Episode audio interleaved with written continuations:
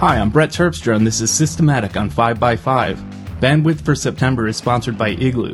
Igloo is your digital workplace. That means you can give updates, have discussions, and share files with your team all in one place. Sign up and get started at igloo software dot com slash five by five. I'm here this week with Stephen Hackett from five twelve pixels dot com. It's .com, right? It is .net. Ah. I'm a hipster. Hipster. Yeah, I actually own a .net for my domain, but I don't use it. Um, but I felt like if I was cool, I should have it. And there aren't that many Brett Terpsters in the world, so it was available. Um, there's no, there's not a backlog of people trying to buy the domain. No, there are a lot of Terpstra domains, but not Brett Terpstra. Anyway, at five twelve pixels dot net, that's five twelve p x dot net, and uh, I S M H on Twitter if you're looking for him there. Uh, and he's currently uh, an I T and multimedia tech support guy, right? Yeah, yeah. So I've run the um, uh, pretty good size I T multimedia department for a nonprofit uh, here in my hometown of Memphis. And I specifically noted from our conversation earlier that you are not selling drugs. There, there I have not. Um, I have not gone down the Walter White road. That is excellent. Thank you. And you're you have a book um, about being a genius, uh, an Apple genius, right? Yeah, yeah. So before this, um, worked uh, at local Apple store and uh, ended up being the lead Mac genius for a little while, and uh, just wrote a little collection of stories about you know people coming in, and it's like any other retail job. It's you see a lot of interesting people from all different parts of life, and you see people on their best days and on their worst days, and so I just shared some of my experiences. Do you think, and I, I haven't read your book, for which I apologize, if I were doing my research I would read guest books, but um, do you think that the interesting people that show up in an Apple store are different from the interesting people that would show up in, say, a BlackBerry store? You know, I think that uh you know, obviously with Apple, and and I left now uh, over four years ago, so it's kind of before the iPhone was humongous. But you know, you had a lot more kind of like college kids and maybe young people in less suits than you would at like a R I M Genius Bar. But that's changing, and I think Apple's definitely a lot more corporate, both in and of itself and its customer base, than it was when I was there. You know, four or five, six years ago. Hmm. Yeah, I think. Uh... I think you still probably see the hipper suits, if you will. I think there's a definite, like the people that actually go into Apple stores and just browse around are a different type of person. And I'm not making a judgment either way. Just definitely uh, feels like a slightly different world to me. But maybe I'm, maybe I've been like locked in the Apple world so long that I can't uh, objectively observe anymore. Yeah, it's weird looking at it, you know, trying to be, trying to write about it, especially like trying to, you know, use my experience to my advantage, but remembering that I haven't been there in a long time, so a lot of things have changed. And I mean, being an Apple guy doesn't mean what it used to mean, right? It's a lot more mainstream. That's a very weird thing to me. It's actually, it's a cool thing now, I think. Uh, it seems to be my perception of other people's perception that owning a Mac and using Apple products is way more uh, socially acceptable than it used to be. I I used to hate Mac, like uh, irrationally so. Uh, as a as a high schooler, I was building my own P Cs, and I d- despised everything Apple. Like, yeah, it was for weirdos. I didn't start with Mac until I was uh, twenty-two, I think. Okay. My story is, is kind of similar. I grew up in a P C-only household, and I had friends with Macs, but, like, they were weird, and, like, their parents were hippies maybe, and so they had Macs, um, but I didn't. And then in high school, um, uh, was introduced to the Mac um, in my college – in my high school newspaper uh, experience, and I fell in love with it and really haven't looked back. So you, you just Skyped me in the background, and uh... – I, I feel horrible now because you told me that uh, it's not five twelve p x dot net. It's five twelve pixels spelled out. And I'm I know I'm not the first person to have made this mistake. You you I've seen you correct people before, and I still didn't uh, didn't remember. if you go to five twelve p x dot net, it's definitely in Japanese. Like, it's the one variant of the domain I don't own because this Japanese company keeps renewing it. Uh, I think it's Japanese. Can, it's, um, do you, do you know what it says? Do you read Japanese? Oh, it's in Chinese. You just said it was definitely Japanese. It's Chinese. Google Chrome says this page is in Chinese. Let's tra- let's translate it. I'm just going to translate this live on the air. Uh, it is a public school education training school for teachers. Oh, man, now I feel kind of bad. Well, I'll, good for I'll them. Let that go. Good for them. They're helping. They're helping kids. All right, so we'll send a little traffic their way, but the actual show notes will link to five twelve pixels dot net. Pixels. Pixels. All right. Um, so we we were talking Apple, we were talking P Cs, and then I, things got crazy. But um, uh, there was some uh, product announcement. Was it last week? Mm, yeah. Did you watch the live blogs? Uh, I did, and uh, congratulations. Yours was awesome. Stayed up. I don't think I had any problems.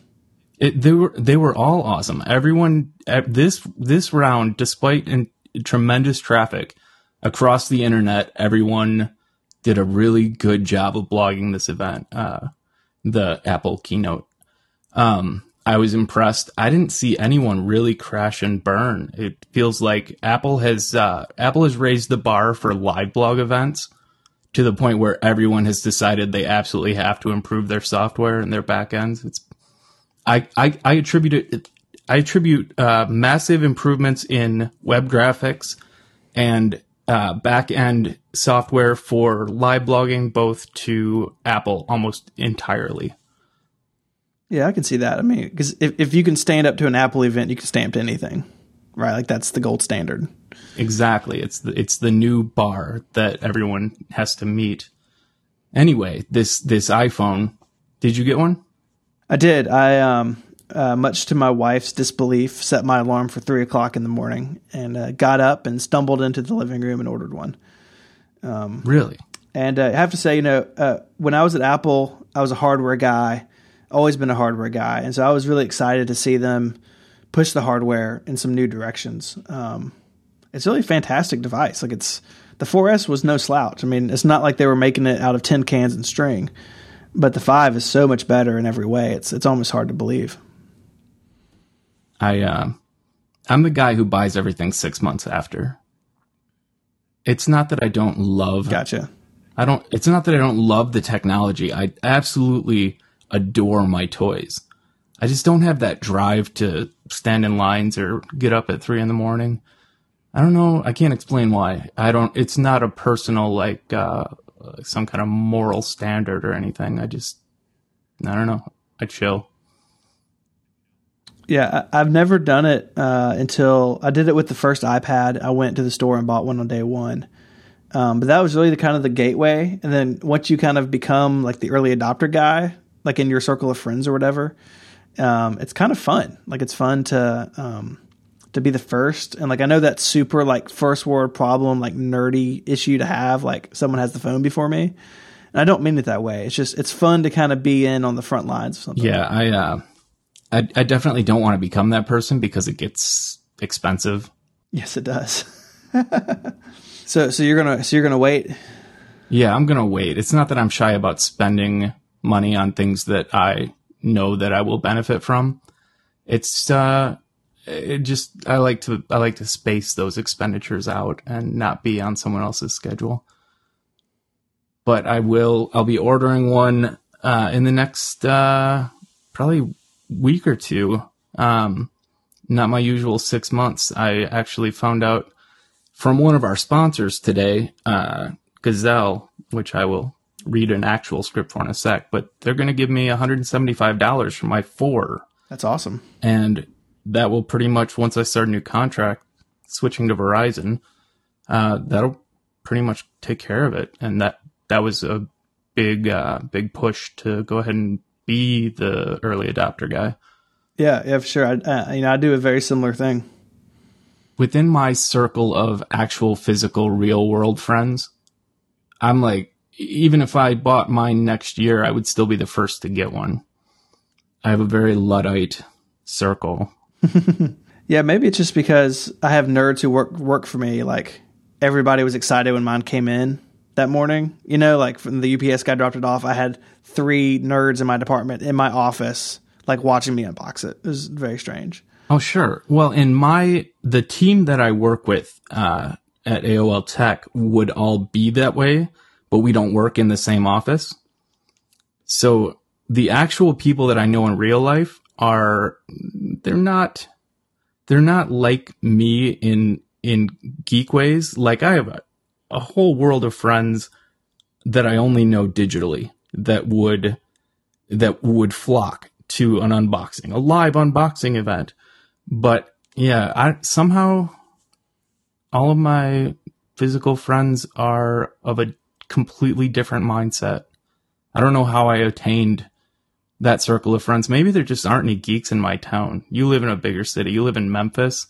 I think you probably have a broader base. Yeah. Well, your setup's probably maybe a little healthier than mine, though. I have some balance. Oh, mm, no. Uh, it, it, if I saw those friends more than once a month, it, you, you might be able to say that, but I don't. So healthy is not the word I would use. Fair enough. So anyway, hardware-wise, uh, you're, you're liking the iPhone five? Absolutely. The the thing um, that, that really just keeps blowing me away is the L T E. Uh, I've I've been on Verizon for a long time, and um, you know, you always see the ads, and like you have your like your cousin who has an Android phone who like raves about the L T E, but it really is like as good as they say. Um, I'm consistently clocking between twenty and thirty.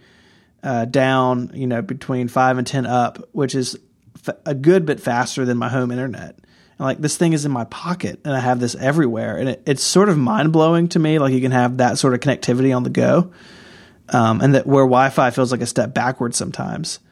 Um, but it's just it, the L T E is just super impressive. You're really seeing those speeds, absolutely, and it's consistent. Now we'll see what happens in a year when there's a ton of iPhone fives on Verizon. You know, right now there's not that many of us, but um. It it really is. I mean, I downloaded uh, Build and Analyze earlier today, and it was like instant. I mean, it was faster than if I was on my Wi-Fi in my office. It was just like snap of your finger, it's there. Yeah, that's a very good reason for me to buy an iPhone five and switch to Verizon yeah, right it's, now. It's sort of hard to believe. Like I keep, I keep like downloading something or just browsing, and like it really feels like it's fake. Um, and that, that's kind of the my whole thing with the iPhone five. I think is that it is a product of of seemingly contradictory things. Like it's bigger but it's thinner, it's bigger but it's lighter, like it's it's mobile but it's faster than what I have at home. Like a lot of things about the iPhone five don't make sense together, but all in all I think it's a stellar device. It really is. So back when uh back when RAZRs, the Motorola RAZR was the rage and everybody had one, uh phones and mobile devices had continued down a path of getting smaller and smaller to the point where people pre- were predicting that eventually they would just be, you know, like earbuds that you would mm-hmm. talk on. Uh, and we started seeing those, they call them dick phones, those like uh, uh, Bluetooth headset yeah, yeah. phones. Um, no offense to anyone who walks around with one of those, but that's weird. Um, but it, the, Apple turned that around. Even the first iPhone was huge by comparison to other iPhone or other phones on the market at the time. And now they're making it bigger, and you're seeing that trend kind of spread across all the other devices on the market. You know, I think that, I think it's a really complicated thing. Um, I think it, it probably, you know, has a lot to do with the fact that we're doing more on these devices than we could ever dream of, like in the RAZR days. Um, and so when you have a device where you have your email, your maps, your calendar, you know, your whole social media thing. Um, and like, I like write blog posts on my phone, you know, this is really, it's much less of a phone and much more of a computer. And I think that's, um, a very different thing than where we were before the iPhone. I don't know. I wrote a lot of blog posts on my RAZR. The Markdown support was so poor though.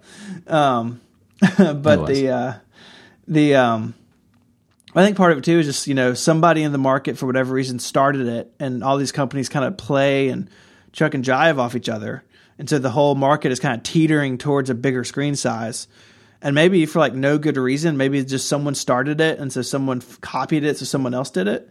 But, um, you know, I've used bigger phones. I used the Galaxy Nexus for a little while. That thing is, is four point six five inches, I believe. that's too big. I really think the four inch and it, it not being wider is so key. Like, it's still really comfortable in your hand.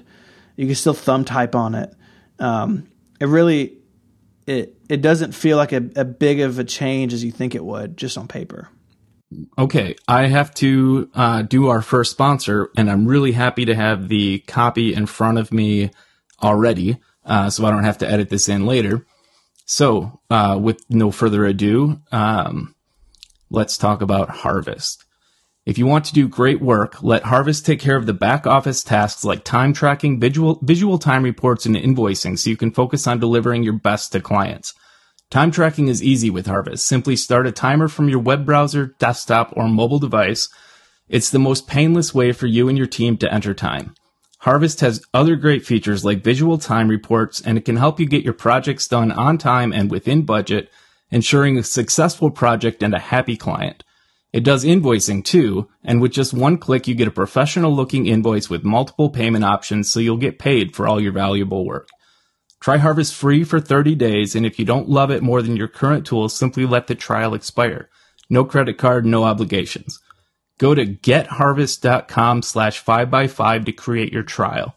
Once your trial expires, if you want to keep using Harvest, use code five by five at checkout, and you'll get fifty percent off your first month. That offer expires November fifteenth, twenty twelve. I actually used to use Harvest when I owned an ad agency, and I do... I love them. It's a great tool. Yeah, I, I do a little bit of side work, and it, it it's the go-to app. It's so it's so good. What I love most is that it has a decent A P I. Does it still have an A P I where you can write your own tools to interface? Mm, that is beyond my pay grade, but uh, I, I, so I don't know. Okay, I used to have fun writing like command line timer tools and everything with it. Yeah, it's because you're a mad scientist. Yeah. Okay. So the other thing that is relatively new in the hardware world, and you're a hardware guy, so I'm going to ask you, uh, have you seen or played with a Retina MacBook Pro? I have. A, a friend of mine who has a similar job to me, uh, actually at another nonprofit, uh, bought one on, on like the first day they came out. Uh, I think he bought the middle of the road one. So it's not like the totally decked out, but it's not the base model. Um, I have to say, like, it's really impressive. Um, you know, for, for such a long time, Apple's notebooks have been basically the same thickness. Like, even back to the late PowerBook days, they were always right around like the one to one point two inch thickness. And um, and this thing is so thin. Like, it actually took some getting used to to typing on it, because, you know, if you're typing on like a MacBook Pro and then you go to a MacBook Air, you kind of have to adjust like where your hands go a little bit. And it was very, it was a very similar thing going to the Retina.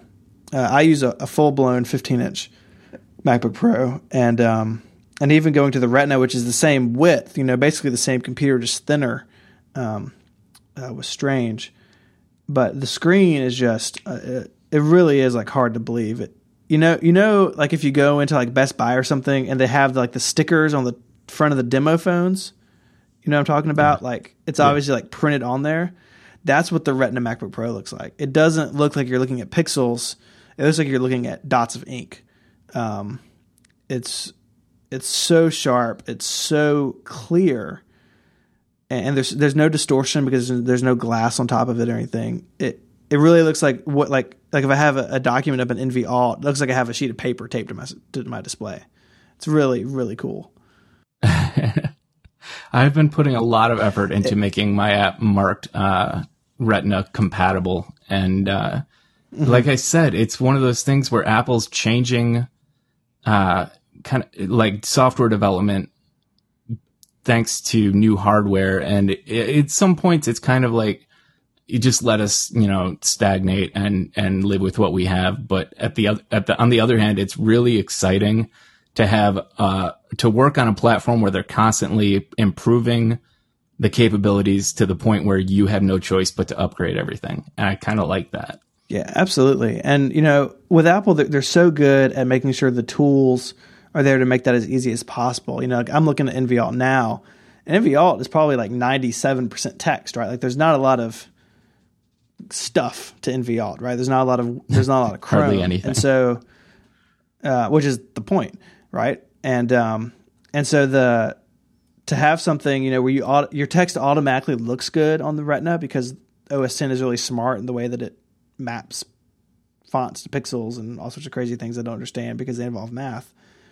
Like it, you get that for free. Like if you update your graphics for your Retina iPad app, all you have to do is stick them in there and it knows which one to load and it looks really good. Like they build these tools so you can make your stuff look good. Um, and you're totally right. We're in this weird phase where like hardware is driving that. And that's, that's pretty exciting to me. Yeah. Um, so aside from the outstanding display, which I've seen in person, I saw it day one. Um, and it, it absolutely blew me away. The, the crispness and quality. I did not, however, get a chance to really push the, the C P U and, and the processor to a breaking point and see what, how, how things flew basically. Have you, have you experienced that? Uh, yeah, we, um, I was helping this buddy of mine, um, get his school ready for the new year. So we were building, we were building, uh, images on this machine. We were, you know, compiling things, and you know, it's easy to draw the conclusion or to draw the parallel between the MacBook Air and the Retina MacBook Pro because they're very similar in a lot of ways. But once you really start pushing it, it's like the MacBook Air, you suddenly realize it really is limited in a lot of ways. And the Retina MacBook Pro, like it feels like you have a full Mac Pro. And, you know, that's because of the C P U. It's because the S S D is crazy fast. So especially things that are disk heavy, like like when we're building images to, to image on a bunch of computers, that's a very disk I O heavy thing because it has to take all these packages and bundle them up. And um, anything with heavy disk access uh, is just so fast. Um, and, and plus, what you know, they got of, the nice... Uh, what... Go ahead. I'm sorry. No, it's fine. Um, you know, anything anything C P U bound, like I, I, I, it's almost like you couldn't find the edge of it. You know, it's like when you sit down at a, at a decked out Mac Pro. Like you say, okay, I'm going to push this to its limits, but then you kind of run out of things to do before you get there. So uh, how much RAM did you you play with? And I, I think it maxes out at sixteen gigs. Did you you said yours was more mid-range though? Yeah, yeah. So I think he had eight in his, uh, which the RAM is just eight or sixteen. Um, but, you know, I, I've got sixteen in mine, and um, I don't know if I ever actually need that much RAM. I don't I don't do a lot that pushes that. Most of what, what we're doing on the hardware end of things, especially, is C P U and, and disk I O. Um, but the more RAM, the merrier, right? Like O S X loves RAM. Uh, even though it's really good at, at allocating it, uh, it could be better. And the more RAM you have, the more things you can do at once, right? And that's extremely layman layman's uh, uh way of explaining it. It just makes everything smoother. And um, so, you know, when you get a lot of really heavy duty things going on, like, like virtual machines, you know, you can spin up several virtual machines and have enough RAM for all of them and still be comfortable. So I have a Mac Pro and I only have, uh, this one has four gigs of RAM in it right now, which for a Mac Pro is, is on the pitiful side. But I recently put an S S D in it as my boot drive, and the difference is insane. Um, I, all the problems I was experiencing before with, with slowdown and apps crashing and, um, hangs all went away. And the whole thing is amazing now. So I think in general, for most people's applications, the S S D has become more important than the RAM. Absolutely. And it's, it's in, I'm in the same boat. I've got an S S D in my MacBook Pro, and, And it's important to remember when you when you run out of your four gigs of RAM, like when, when all four gigs are wired to, to some application, the O S starts swapping things out to the hard disk, right? So it's using hard disk space as if it were RAM. Again, super simple explanation. Um, so when you're on an S S D, like it's as fast as the RAM. And so it, in a way, uh, or nearly as fast as the RAM, I should say. Uh, in a way, it's like you have sort of unlimited RAM almost, because as the O S pages out and then pages back in from the what would be a spinning hard drive, it's doing it from solid state memory, um, which is, is seems infinitely faster. And so you you hit that wall, but you don't notice you hit that wall. And that's awesome. Like I I love that we're heading in that direction, and I think I think there's a day coming relatively soon when we won't. Uh, we won't see spinning disks in our drives, uh, except w- for uh, applications that require massive storage, like video editing and everything. I think the average user's going to completely uh, lose the uh, mechanical hard drive, and I'm really happy about that. Yeah, and you know, from a repair standpoint, you know, uh, S S D, while it's still a little unproven, just because hard drives have been around so long, um, you know, hard drives have a, have a, a extremely high failure rate. Um, there's a lot of tiny spinning, yeah. moving parts, and tiny spinning, moving parts break. And um, while S S Ds definitely do fail, they um, you you have less of that mechanical component, and uh, that you know, as someone who has had to give people. a lot of people, a lot of bad news about lost data. Um, even on S S D, you definitely want to back up, but it, somehow like I, I rest better at night knowing my stuff's on an S S D.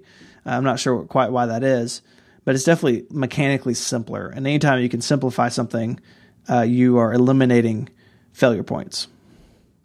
Doesn't that have the same, uh, like reverse token where the more mechanically simple it is, the harder it is to recover? Isn't it the complexity of platters and disks that make it possible to go in after a failure and, and pull data back out? Yeah, absolutely. And you know, there's a lot of, um, there's a lot of great articles out there about how S S Ds actually store data on the, on the material, you know, actually store the, the, the zeros and ones, if you will. And um, data recovery is more expensive off an S S D, and it is more difficult. Um, and I mean, everything eventually will fail, right? I mean, even on like the, the nicest S S D you can buy, your stuff's going to go away at some point because everything will fail. Um, that's where good backup solutions come in. But you're, you're absolutely right. With a hard drive, you know, say that the motor that turns the platter dies, where somebody like DriveSavers can go in, replace that motor, and your your data's fine. You just can't access it because the thing won't spin up. It's a little bit different story when you have solid-state flash memory. Yeah, and that's a little scary. Did the did the early S S Ds have, I was told they had a one-year lifespan, and after a year it was uh, touch and go as far as whether they would just evaporate. Was that true? You know, you know I've heard that that figure. Um, I know I was at Apple when the first MacBook Air came out. Um, and I know we, at the beginning, we replaced a lot of S S Ds, you know, that's sort of anecdotal, but, um, I think, I think the, the technology has improved a lot since then. And obviously it will just continue to improve. You know, hard drives used to be super unreliable, and then they've gotten better over time. And this is the same thing's happening with S S Ds now. We're just kind of right in the middle of it. Sure. Um, My, my two thousand, oh, what was it? twenty ten MacBook Air? Was there twenty eleven? How old am I? Uh, twenty eleven MacBook Air recently like erased itself. Um, that, it, like the drive just completely failed to respond to anything. But after I, uh, used the, uh, like, uh, recovery partition, mm-hmm. the drive is fine, and it's been running fine ever since. I restored the system from backups, and that I don't know if that was um, an S S D related issue or if something just wonky happened, but that was like a complete, complete re- reboot, uh, not reboot, but like recreation of my operating system was necessary because I lost everything on that drive. Yeah. And, you know, not to go all John Siracusa, um, but there's, uh, you know, there's a lot of issues with H F S plus, which of course is the um, the scheme the app that O S X uses to manage or store data. And so, like, no matter how good an S S D is, H F S plus still has a lot of issues. And so, a lot of times, what you'll see is a H F S plus failure or some partition table failure. That's a logical failure. That's a failure of the bits, not a failure of the media the bits are on. And so you can reformat the drive and, and sometimes get years of life out of it. It's just that H F S plus, you know, uh, didn't quite want to keep living, if you will. Trying to think of a not a way that didn't involve a curse word to say that. But um, and so and so sometimes you get in that weird situation where like, is this hard drive good or not? And sometimes a reformat will tell you. If it reformats quickly and reinstalls quickly and, and runs. you know, runs okay, then maybe it was just a, uh, an issue with the formatting. Yeah. Uh, the, with the way I treat my computers, it, there's a lot of possibilities. I shouldn't say treat them. With the way I um, push them, it's not so much abuse as it is, uh, yeah, it's abuse. I got no other word for it. Um, so our second sponsor today is Gazelle, and that's the fast and simple way to sell your used iPhones, MacBooks, and other smartphones. Are you planning on getting the new iPhone five? Before you get the new one, make sure you sell your used phone to Gazelle for cash. Cash you can use to upgrade. Gazelle is really simple and fast to use. Go to gazelle dot com, that's G A Z E L L E dot com. Tell Gazelle the condition of your device, and they'll even buy broken iPhones for cash. You'll get a risk-free offer for your gadgets, and they lock in their offer for thirty days. Once you get your new phone, ship your old one to Gazelle, and they'll pay the shipping costs, and you'll get paid fast by check or PayPal. It's best to act fast because your iPhone may lose value every day that you wait. There are tons of great benefits to using Gazelle. You get paid fast, in cash, within a few days of your item being received. Gazelle's offers are good for thirty days, giving you time to get the new iPhone before you need to send in your current iPhone. Gazelle has paid almost fifty million dollars to over three hundred thousand customers. They make it really easy and free shipping and no listing hassles. And if you're wondering what your iPhone is worth, take a minute and go to gazelle dot com to find out. Okay, so like I said, I, I did actually uh, go to Gazelle. Uh, I had never heard of them before they became a sponsor here. Um, and I'm super happy with the, the offer they made, and they sent me a box already. It's sitting on my counter with postage paid. I just have to like throw my phone in there and hand it to the, the postal guy, and it's done.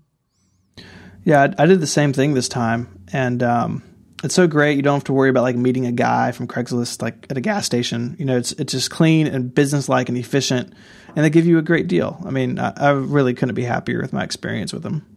It's that guy from Craigslist that is the reason I still have this pile uh, dating back to the iPhone one. Uh, I do not trust that guy. Yeah, it's, that's a good call. Yeah, they are swarthy. I believe they do sell drugs.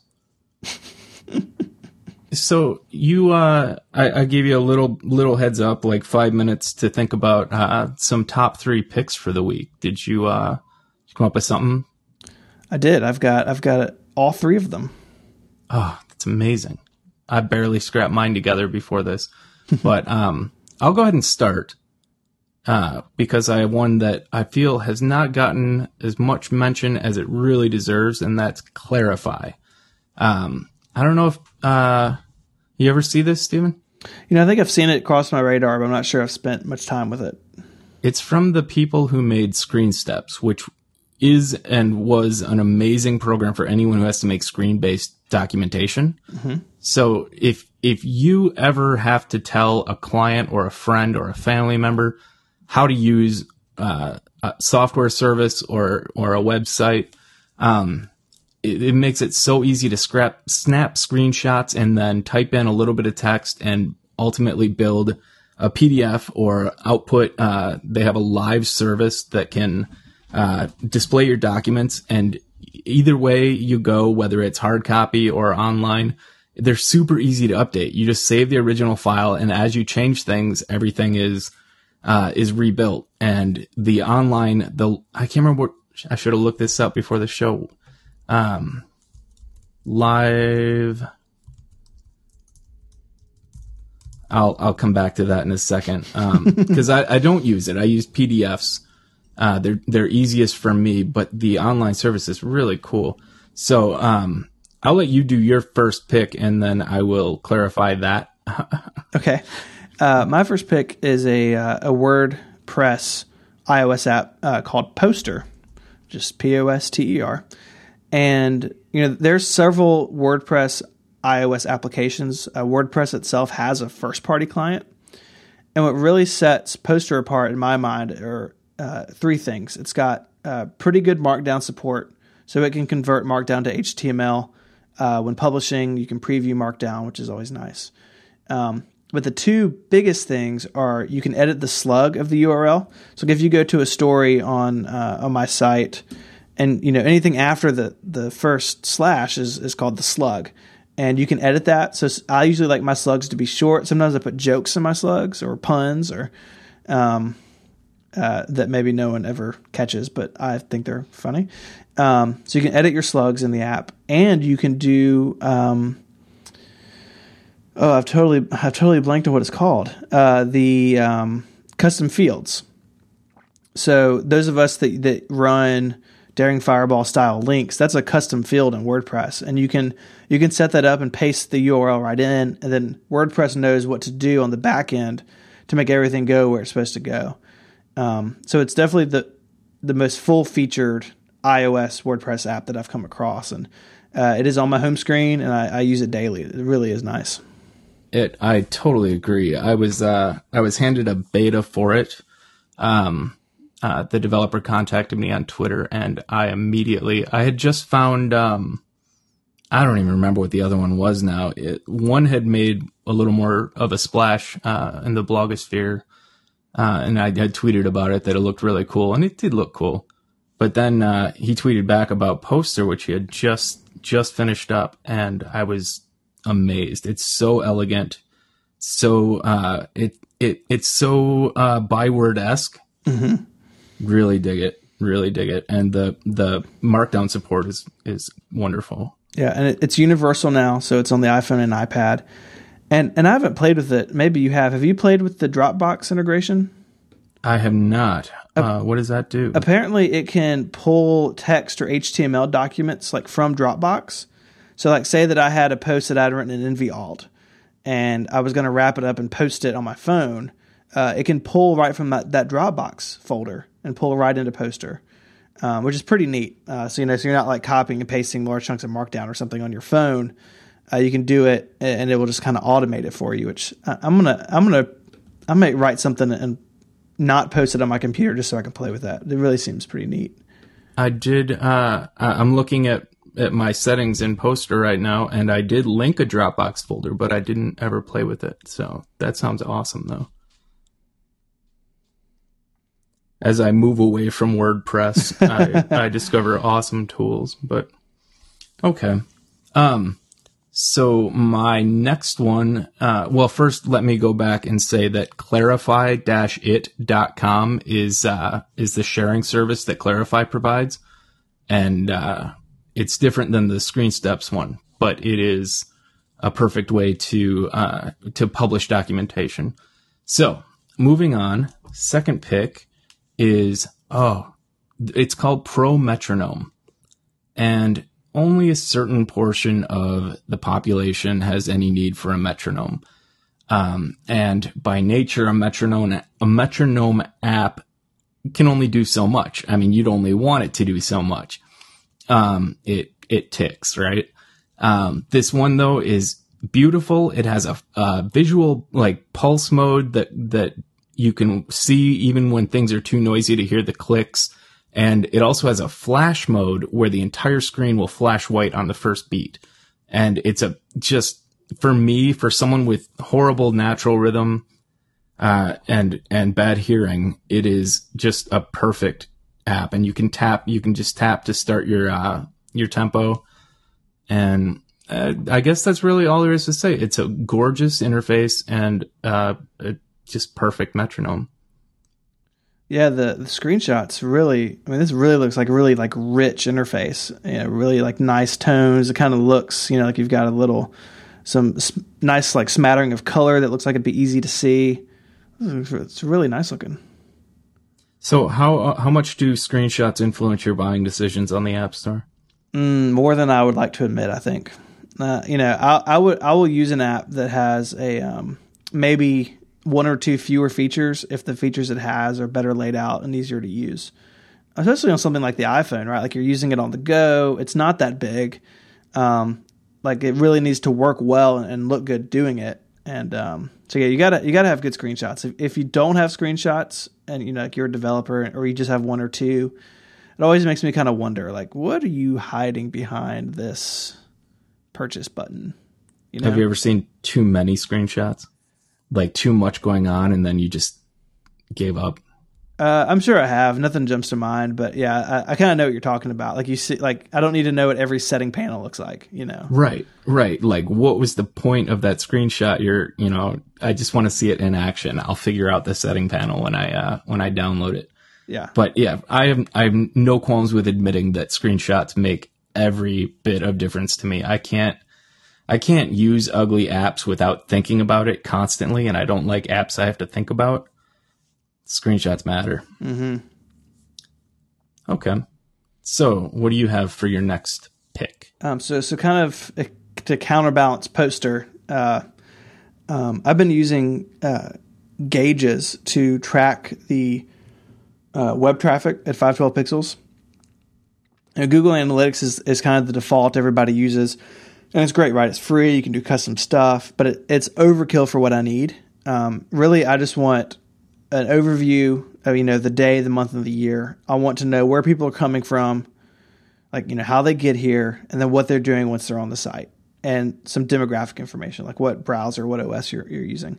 I don't need a lot of really like custom, like all the AdWords stuff that Google Analytics does is just lost on me. Um, so I switched to Gauges maybe six months ago. And um, it's it is a paid deal, so uh, uh, I pay the twelve dollars a month, um, and uh, it's great. They have a, a really nice iPhone app, um, so you can check your stats on the go, and uh, it just gives me just the information I want in a really like clean environment. Again, screenshots matter, right? Like this analytics is one of those things. Like it's it can be so nerdy. It's like you're looking at just a giant spreadsheet, but Gauges isn't like that. They they really break it down where it's it's easy to see and easy to understand what's happening without being overwhelming. Um, and I've been real happy with it. It seems real accurate, run side by side with Google Analytics, which is always nice.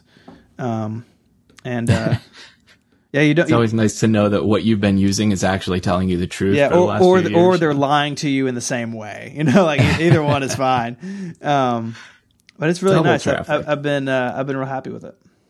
Nice. Um, You remember, have you ever used uh, Mint?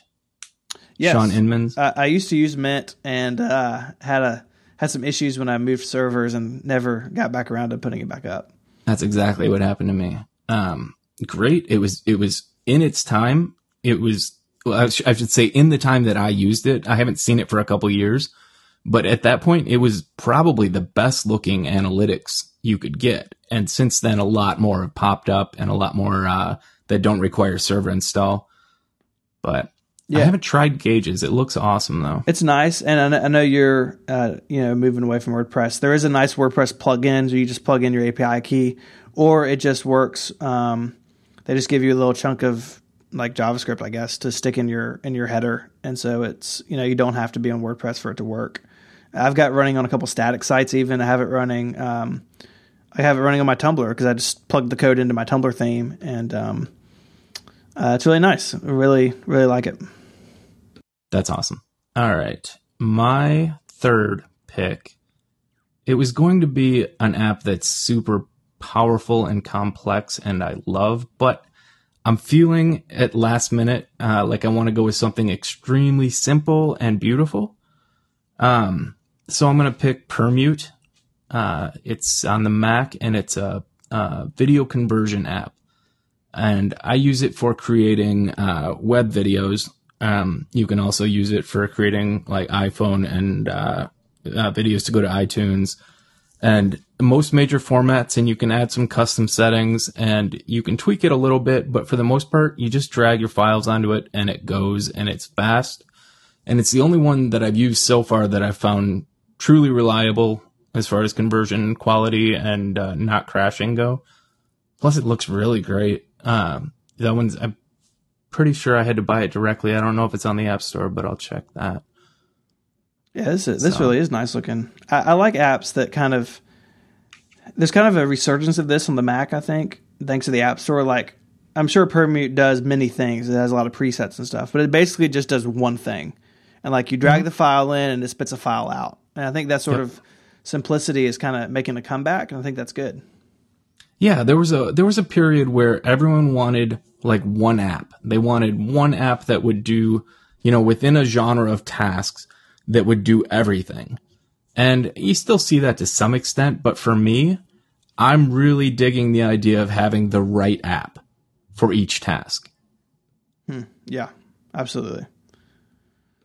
Yeah, I think yeah. I think that's what the App Store does, right? Cheap apps, or not cheap, inexpensive apps that do one or two things, but do them really, really well and like really deep dive onto those things.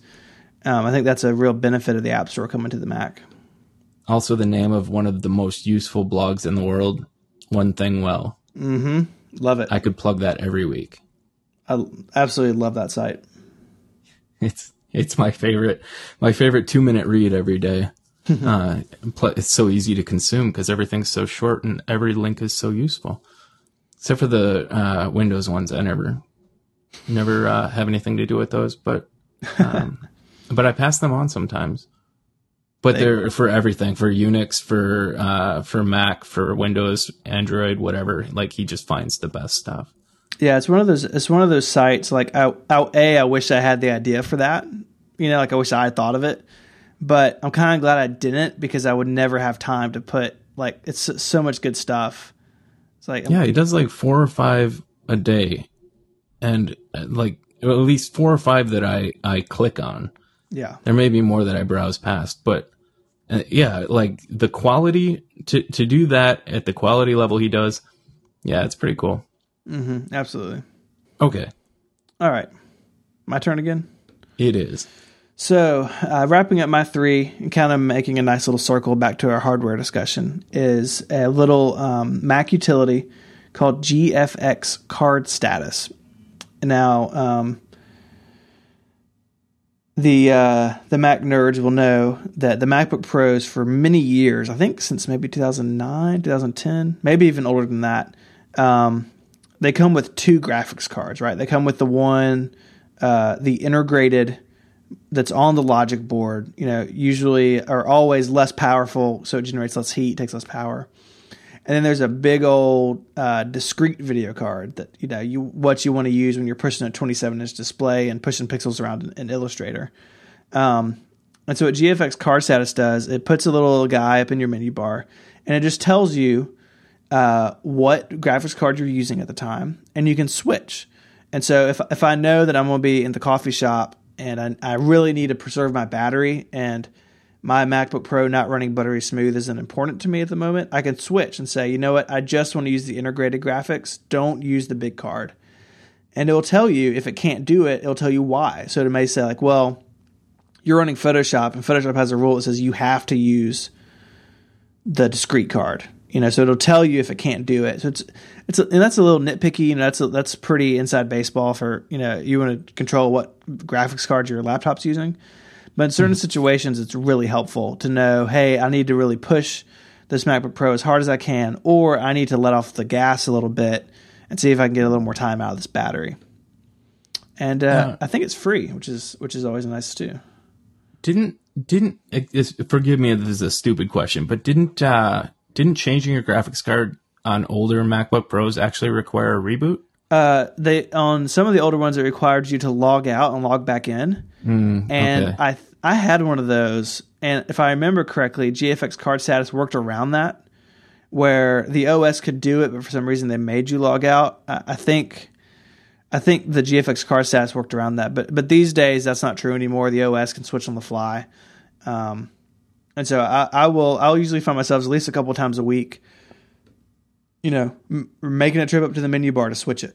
So that's really handy. Quite handy. Do you remember? Do you remember um, an app? I haven't used it for years. I don't know if it exists anymore. But it was one that would let you control whether your Mac would run without a battery. Your MacBook Pro would run without a battery in it, and it allowed you to control and throttle like uh, the voltage? Oh, yeah, that sounds familiar. Um, I can't, I don't even know what to search for to find it at yeah, the moment. Th- there's a lot of stuff like that. Like there's a S M C fan control, which you can manually set the parameters on your fans. So like if you have a, a you know, machine that runs in a hot room, maybe you want to bump the fan uh, down some so it comes on sooner. There's a lot of these little utilities that you can get in trouble with, but if you use them sparingly and kind of know what you're doing, uh, can can be nice little tweaks to your system. One of my favorite things about my system is that I don't have to know that stuff. Like it, it, I like the whole, it just works thing. Yeah. Uh, that stuff seems uh, like cool in concept, but I really would hate to be in a position where I had to constantly be tweaking things like my fan speed, like graphics and battery. That's, that's really handy. I can see that, especially for someone who switches kind of modes a lot, um, like work modes. But fan speed, I I really want to think that my computer can just figure out when it needs a fan. Oh, absolutely. You know, all this stuff is fringe case, you know, stuff. It's it's not, you know, these little utilities, they're not designed for, you know, my mom to like install it on her MacBook Pro and go to town with her fan speed. Like, that would be terrible. And they're really there just in those, for those people who do push their systems as hard as they can. You know, there are a lot of us who, who literally, like, the faster this machine can get this done, the more I can get done today. And for those type of people, it's nice to have a little extra control at the edges. Sure. I get it. I think, uh, I think I would be one of those people. But then I moved into uh, web development mostly. And now that I don't work with any video and I don't touch graphics a lot, I primarily work in plain text, and I could do it on uh, like a Trash eighty and do all right. Yeah, I've got a, a clamshell iBook sitting here on my desk. I could ship it to you. That was before my Mac time, but I've I've heard tell. It runs O S nine really fast. I do remember O S nine. I had to use O S nine. It was part of the reason I used to dislike the Apple line. That's understandable. And it was it was uh, O S ten that actually drew me over the line. And like from the first time I sat down and used a Unix-based uh, system that wasn't like uh, X Windows. Mm-hmm. I was in love. I never, I never bought another P C again. So, anyway, no, that's cool, man. It's fun. It's fun being a nerd, and it's a good time. It's a good time to be a nerd. So, it's got to. You need to embrace it. I do embrace it, and I, I want to evangelize the idea of uh, networking, programming, and nerding out on Macs. Like, I've spent so many years of my life talking about how Macs are for designers, and if you want to do anything powerful, you need, you know, Linux. But it's so not true anymore. I, I, it's hard for me to explain to hardcore P C I T departments. But I, a Mac, uh, the operating system is m- more powerful, in my opinion. But yeah, I mean, I, I run into that, you know, every day. I mean, I'm a, I'm an Apple nerd. I mean, I have a dog cow tattoo. Like, I'm hardcore, right? And and I work at my larger corporation is is all Windows, and so I'm kind of like the weird I T guy in Memphis who runs Macs. You know, like I'm kind of I'm kind of that guy now. Um, but the end of the, the end of the day, right? Like all this stuff we've talked about today, all the, the L T E and G F X Card Status, all this stuff, like they're just tools to get work done, and it's just uh, the way that I think you and I and obviously millions of people have found to get work done the most efficient way or the way that's most pleasing to them. And that's what it's all about. Agreed. Agreed. And well, and the great thing right now is that I have the ability to create software tools to improve my workflow without spending so much time worrying about operating system and hardware, and things have smoothed out to the point where now I get to be, I, I would, I would equate what I do uh, it, programming wise to tweaking fans. Like, I take problems that may or may not actually be apparent to people and then spend hours trying to find uh, ways to make them completely invisible to people. And mm-hmm. I enjoy I enjoy that uh, the way that I would assume some people like tweaking their fan speeds. Yeah, you know, it's it's all about finding those problems that, that we're geared towards solving. And, um, and you know, different people do that in different ways, but... Uh, collectively, we can all um, grow from it and all benefit from it at the end of the day. So are you doing uh, hardware support for P Cs in your day job? I am, P Cs and Macs. Uh, we're we're about thirty percent Mac right now. Um, that might be a little high even. Uh, so yeah, doing hardware support, doing software support on both platforms. Um, now I've got a I've got a staff member who's full-time Windows, uh, so he's handling like the Windows server stuff. That's that's kind of out of my league. But uh, I spend days in both camps, you know, and there's good things about both platforms, but uh, I'm definitely a Mac guy. You know, uh, I have an H P at my desk, but it's always off. I'm always on the MacBook Pro. Um, have you kept up with uh, with the Windows releases, op- uh, full operating system I releases? Ha- I have. In fact, we've got a machine here running Windows eight, so we can start getting used to it. And uh, Windows eight is bonkers, dude. It's crazy. Is it? Um, like, in a good way? Mm-hmm. In a way that might be difficult to teach people. I think ultimately it's good. I think they need to to move forward, and I think Metro does that really nicely. But at the same time, like, I'm terrified of, like, our, you know, we have an accountant on staff who's in her fifties. Like, how am I going to teach her Metro? Like, she did, the start button went away, and she's going to freak out. Um, and so perfect time to switch her to a Mac. I know, right? Um, but uh, so th- there's going to be a learning curve with Windows eight. Um, and what's interesting is hardware manufacturers are spending a lot of time, like, doing touch laptop, tablet thingies, and I mean, all sorts of crazy hardware is coming out too. So it's a very interesting time to be watching Microsoft from the outside. Um, but uh, I think they're going to have an uphill battle with eight, unfortunately, getting people to adopt it and, and get used to it. Are they um, – I think I heard at some point chatter about uh, Windows eight also being basically the same O S on the Windows Phone as it is on the desktop. Is that what is that correct? I, I think there's a lot of core code that's the same. I mean, there's no like desktop environment on the phone, obviously, but I think my under, my understanding is if you write like a Metro application for a P C, it's not that much work to get it running on mobile, um, and that's what they need, right? Like they need a compelling environment for developers because they don't have that right now. And so if, if you can go to a developer and say, look, if you develop a Metro app that was going to run on tablets, P Cs, desktops, laptops, and phones, and you have to tweak it minimally to make it work across all these devices, that seems like a good thing to me. Um, so hopefully that'll get the get the fire going with some developers because without so- – I mean, look at, again, WebOS, which was great, but there was no software support for it, and so it didn't go anywhere. And um, so you know, Microsoft needs to fix that, quite honestly. I- And somehow getting sweaty and shouting about developers didn't uh, didn't drive everyone to to do that. Um, I hope that I hope that improvements in the O S do actually uh, broaden the environment for developers. I think there are a lot of people who avoid programming and and uh, marketing for Android and Windows uh, because it's not as smooth and compelling an environment. And I think that should change. Yeah, and, you know, it, it's interesting too. A lot of Apple fans, I think, look at Microsoft and kind of are cheering that Windows eight, you know, could be trouble.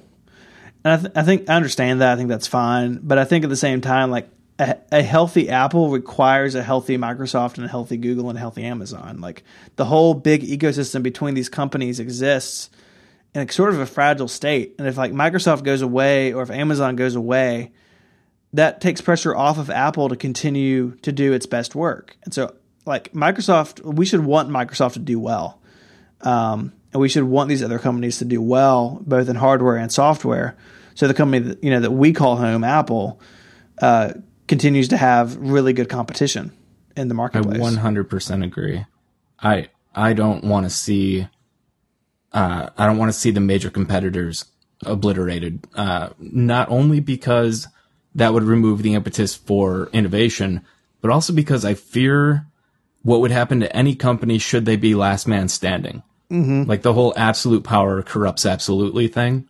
Absolutely. It's just, it's kind of a, a, a scary notion to think someone has no competition. They can do whatever they want. Yeah. Well, you look at Microsoft in the nineties, right? Like Windows ninety-five, Windows ninety-five came out. Uh, the low cost P C came out and Microsoft dominated. Apple was in single digits. You know, before Steve Jobs came back, Apple had fa- very famously had what, like ninety days of cash in the bank. I mean, they were almost dead. And that in many ways hurt Microsoft. They didn't innovate during that time. You know, ninety-eight was coasting on ninety-five, and X P in a lot of ways was coasting on ninety-five and ninety-eight. And, um, and even though they had some really cool stuff going on with like Windows two thousand and some server stuff, they didn't really capitalize on that like they could have. And it, it's now costing them dearly. Yeah. And so the same thing could happen to Apple, where Apple's on top, Apple's on top for a long time, and they get comfortable with that. And while they're being comfortable, someone comes up behind them and, and, and grabs the land, you know, grabs the land out from underneath them. Here's the difference to me between uh, late nineties Microsoft and current Apple mm-hmm. is Microsoft got to their behemoth status by. by uh, is putting their operating system on the, on widely sold and, and marketed machines that they didn't have to create. Like it was pure software that they they owned a market for. Whereas Apple has an expensive, like well-crafted operating system that only works on hardware it sells, and they they're controlling they're selling a product on its merit to me rather than forcing people to use it. Although as I say that, I realize you can't buy a Mac without using Apple software. But they're not like it's still it's still at this point, it's a choice. You have to choose to go Apple. Like, you're not going to walk into most businesses and be handed a Mac. Sure. I think, whereas with Windows, it was just a given that they were just going to sell it to every enterprise and every and most home users. It seems like a different a different ladder they're climbing. Yeah. You know, Microsoft in the nineties was a powerhouse in financials and in market share, right? They had all the money and all the computers. Right. Well, with Apple, they're leading the market in the financial end of things. I mean, they're the most valued company on the planet, but they're not leading it in, especially on the on the desktop, they're not leading it in market share.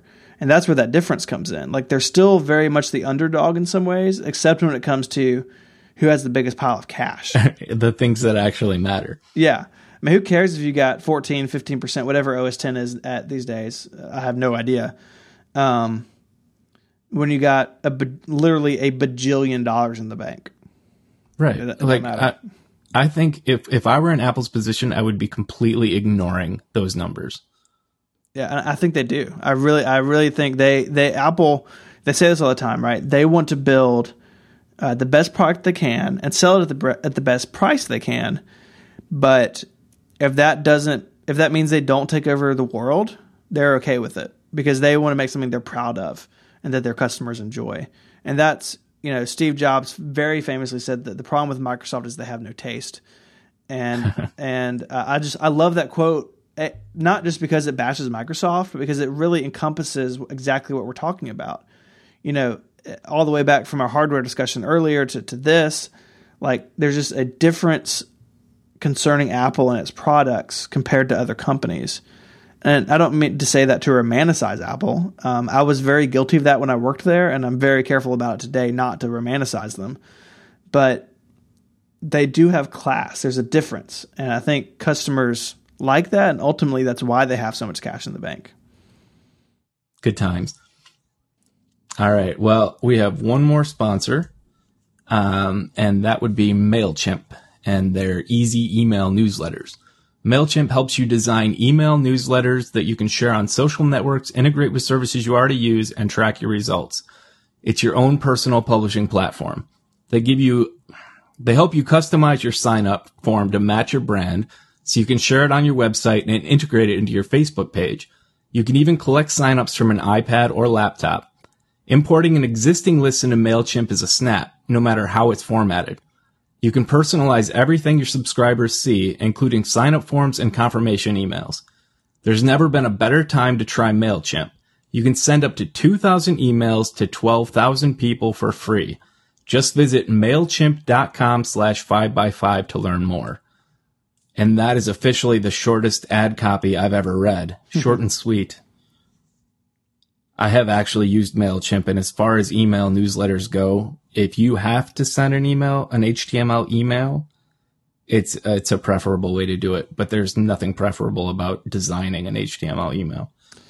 No, I use them now. And uh, I have to say that, I mean, H T M L email is a pain, but their templates are really good. And like, they can look at your site and like pull Uh, elements from your site, and they, they really do they do everything they can to simplify what really is a pretty complex thing. To me, H T M L emails is the bane of any designer's life, and MailChimp does just take that all away, and they do a great job with it. Well, um, I think uh, I think we are at an ending point. Sounds good. So thanks thanks a ton for putting up with some weird phone issues and and uh, some extra time here. No, I'm glad to do it. I, I really enjoyed our conversation.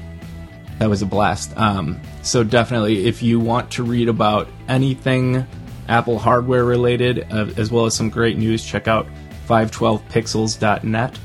And find him as I S M H on Twitter and app dot net.